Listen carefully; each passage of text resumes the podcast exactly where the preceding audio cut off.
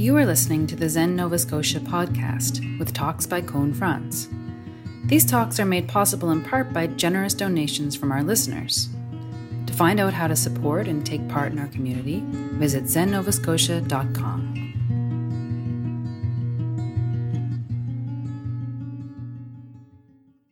Tonight again, I wanted to share something from Dogen's record of things heard.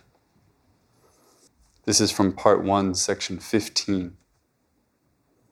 Dogen instructed It is rather easy to lay down one's own life and cut off one's flesh, hands, or feet in an emotional outburst. Considering worldly affairs, we see many people do such things even for the sake of attachment to fame and personal profit. Yet it is most difficult to harmonize the mind, meeting various things and situations moment by moment. A student of the way must cool his mind as if he were giving up his life, and consider if what he is about to say or do is in accordance with reality or not. If it is, he should say or do it begins by saying that it is easy to lay down one's own life and to cut off one's own flesh, one's own hands or feet in an emotional outburst. Now, literally speaking, maybe not so easy. But the way that I understand this is he's talking about a kind of passion it's easy for us to get wound up. It's easy for us to get fired up.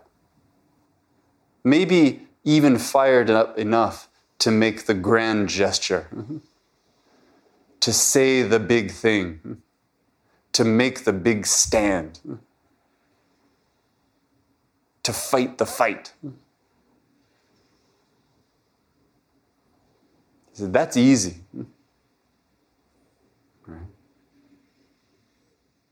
we have a natural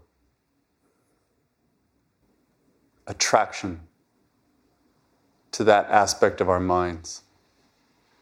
It's the part of our minds that feels that it's right, that it's correct.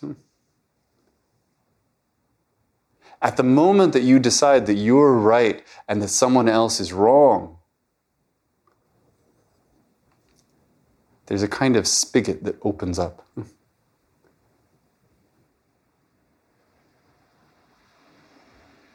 The volume on your emotions can be turned up. Right? At the moment that you've established that you're right and someone else is wrong, there's nothing for you to see anymore. There's nothing more for you to question. There's nothing more for you to hear. Now you can strike. And in that permission to strike, there's a feeling of power or of potential power. You know, not all of us are inclined to make the grand gesture or to fight the big fight, but we can still walk around with the feeling of, oh, but I would. Mm-hmm. Right? If, if they say one more thing about that, I'll, I'll say it. Right? Or if I witness that one more time, I will, I will stop it. It kind of changes the way we walk, it changes the way we breathe, it changes the way we see. We're a character, and the character is the person who knows. It's completely intoxicating. And it's a spectrum, right? You don't have to experience this at 10 to experience it. You can experience it at seven. You can experience it at three. But still, there's a little bit of juice. There's a little thing that happens in the blood. It's the intoxication of the illusion of clarity. And we've talked about this before. That one of the traps of this life is that the moments when we feel the most clear tend to also be the moments when we are the least spacious.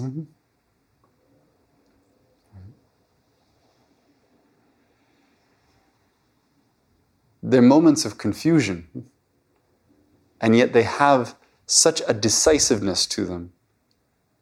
They have such a clear edge that we can see them as the opposite of what they are.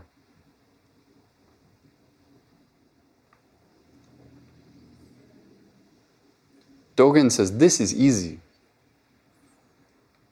This is, this is what we do naturally. This is our default. We can go there and then it kind of it comes built in with a narrative that encourages us to go a little bit further and a little bit further and a little bit further. It's as if there's someone standing in our corner saying, You can do it. Right? You've got this. You're right. You know. But then Dogen writes, Yet it is most difficult to harmonize the mind, meeting various things and situations moment by moment. A student of the way must cool his mind as if he were giving up his life and consider if what he is about to say or do is in accordance with reality or not. The more I read this and the more I think about this, the more I am struck by the challenge that's offered in this. We have a tendency, I think, and by we I mean everybody, to confuse, for example, passion with compassion. so that when we feel something very deeply, we can also assign that a kind of generosity. Hmm? I care this much. Hmm? And we can, we can confuse cleverness with wisdom.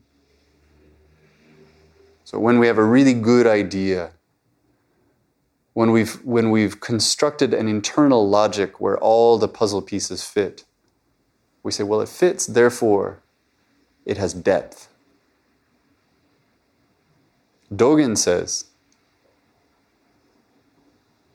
it is most difficult to harmonize the mind, meeting various things and situations moment by moment.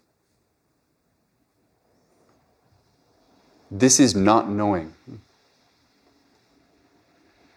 This is meeting each moment not with the baggage that we've already constructed for ourselves, not with the idea that we carry that makes us feel strong, but with empty hands, so that we can meet this moment as this moment, not knowing. It's an active relinquishing of all that feeling of power. So he says, a student of the way must cool his mind as if he were giving up his life. At the first, he talks about giving up your life in an emotional outburst, right? Being so, so wound up being at such a high pitch that you're willing to throw yourself into the fire. And here he says, you have to bring that same intensity to a kind of pause, to a commitment to see with different eyes. You have to bring the same strength of that commitment the same strength that makes you feel so sure and so invincible to its opposite.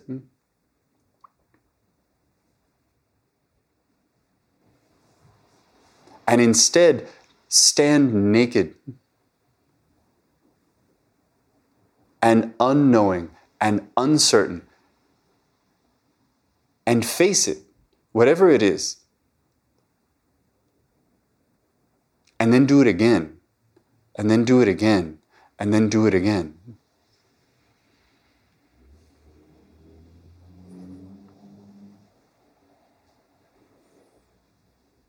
Here on the shelf, we have these slogans from a different tradition. They're really, really good. If you want one, if you want to stick something on your refrigerator, my recommendation of the day is a student of the way must cool his mind as if he were giving up his life. Mm-hmm. Think about this one for a long time.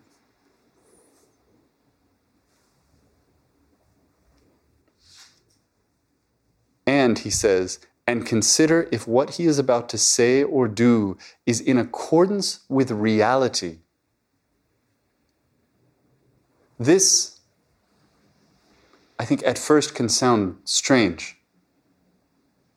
What is not in accordance with reality? Right? On the surface, we, we might think, well, that's crazy. Right? We've talked about this. Nothing unreal exists.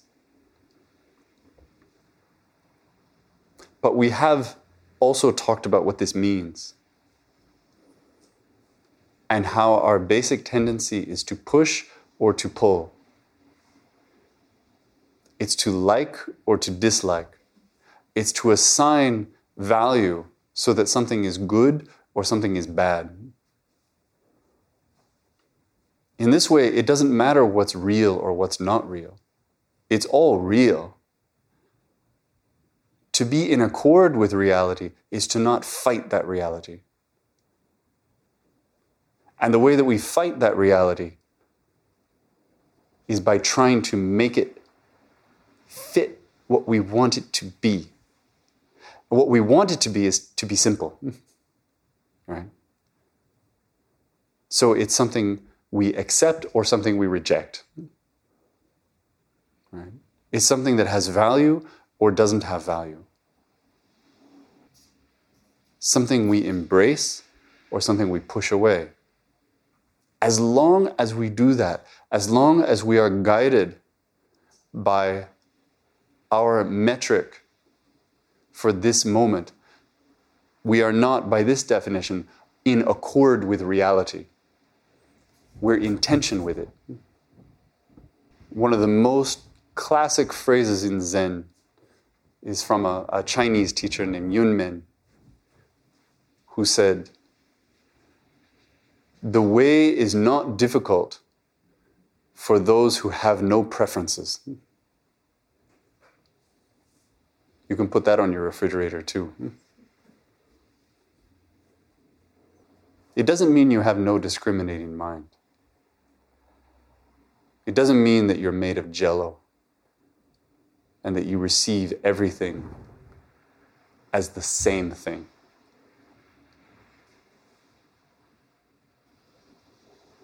But that you're able to pause. When you face something, when you face whatever it is, you don't come armed with your pre prepared list of what things are and what things aren't, and what is good and what is bad. You face it new. And then you face the next thing new and you face the next thing new. You arrive with empty hands every single time. And again, you commit to this with the same commitment that you would in running into battle. Except instead of picking up your weapon, you commit to leaving it where it is. and then stepping in anyway. And Dogen finishes by saying, he, he says, consider if what he is about to say or do is in accordance with reality or not. If it is, he should say or do it. Hmm. This is great. He could have left this part off, and it could have been all about the mind. Hmm.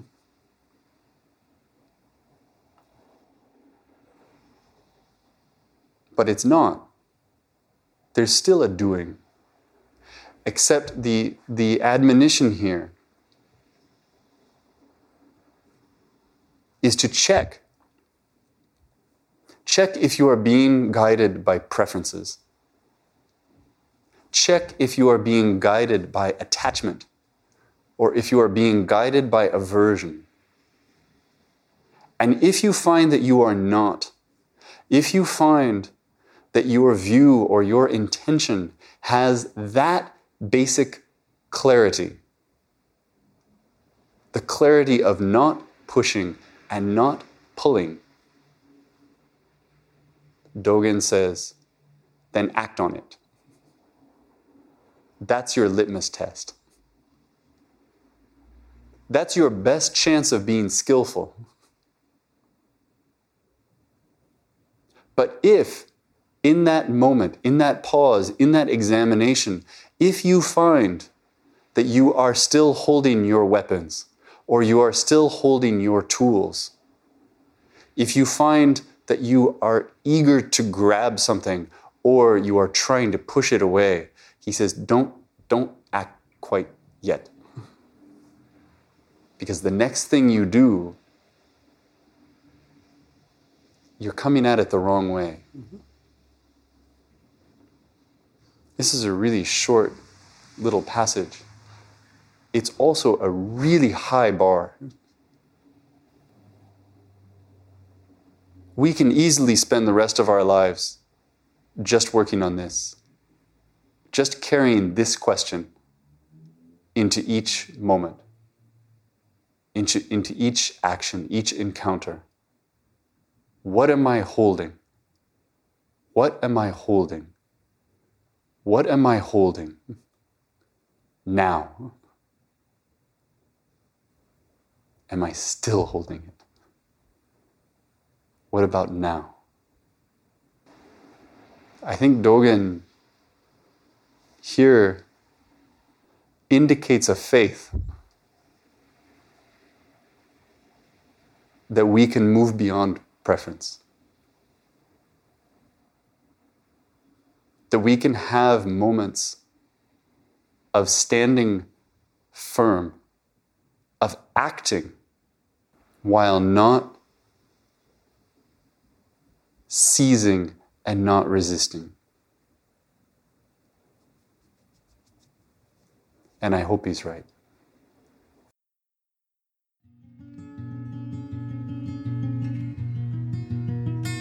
For more information about Zen, our practice, and how you can support and take part in our community, please visit zennovascotia.com.